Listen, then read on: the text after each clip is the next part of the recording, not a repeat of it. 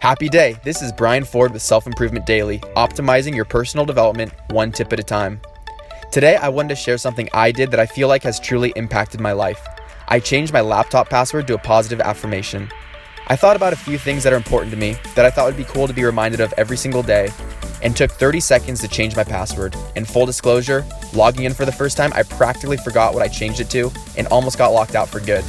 But I did manage to figure it out and enter it correctly. I don't want to give away my password, but it does involve gratitude and reflecting on the great and positive things I have in my life. Things like being happy, being healthy, and being appreciative. By changing my password, I mentally recite this positive affirmation throughout my day and am often affected because of it.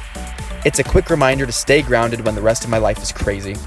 What I can't prove, but believe to be true, is the subconscious influence the affirmation has on my psyche.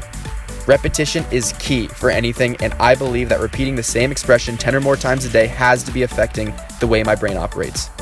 Although written repetition would be a better mechanism for instilling a new habit, this technique definitely serves its purpose, and it is so easy to incorporate.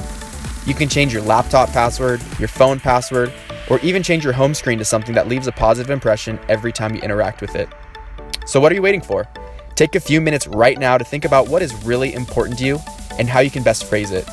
Then take an easy 30 seconds to be on your device and officially change your password and let the affirmation work for you. I'm excited to hear your results. Have a happy, healthy, and appreciative day, and tune in for our next tip on Monday. Thanks for listening to Self Improvement Daily.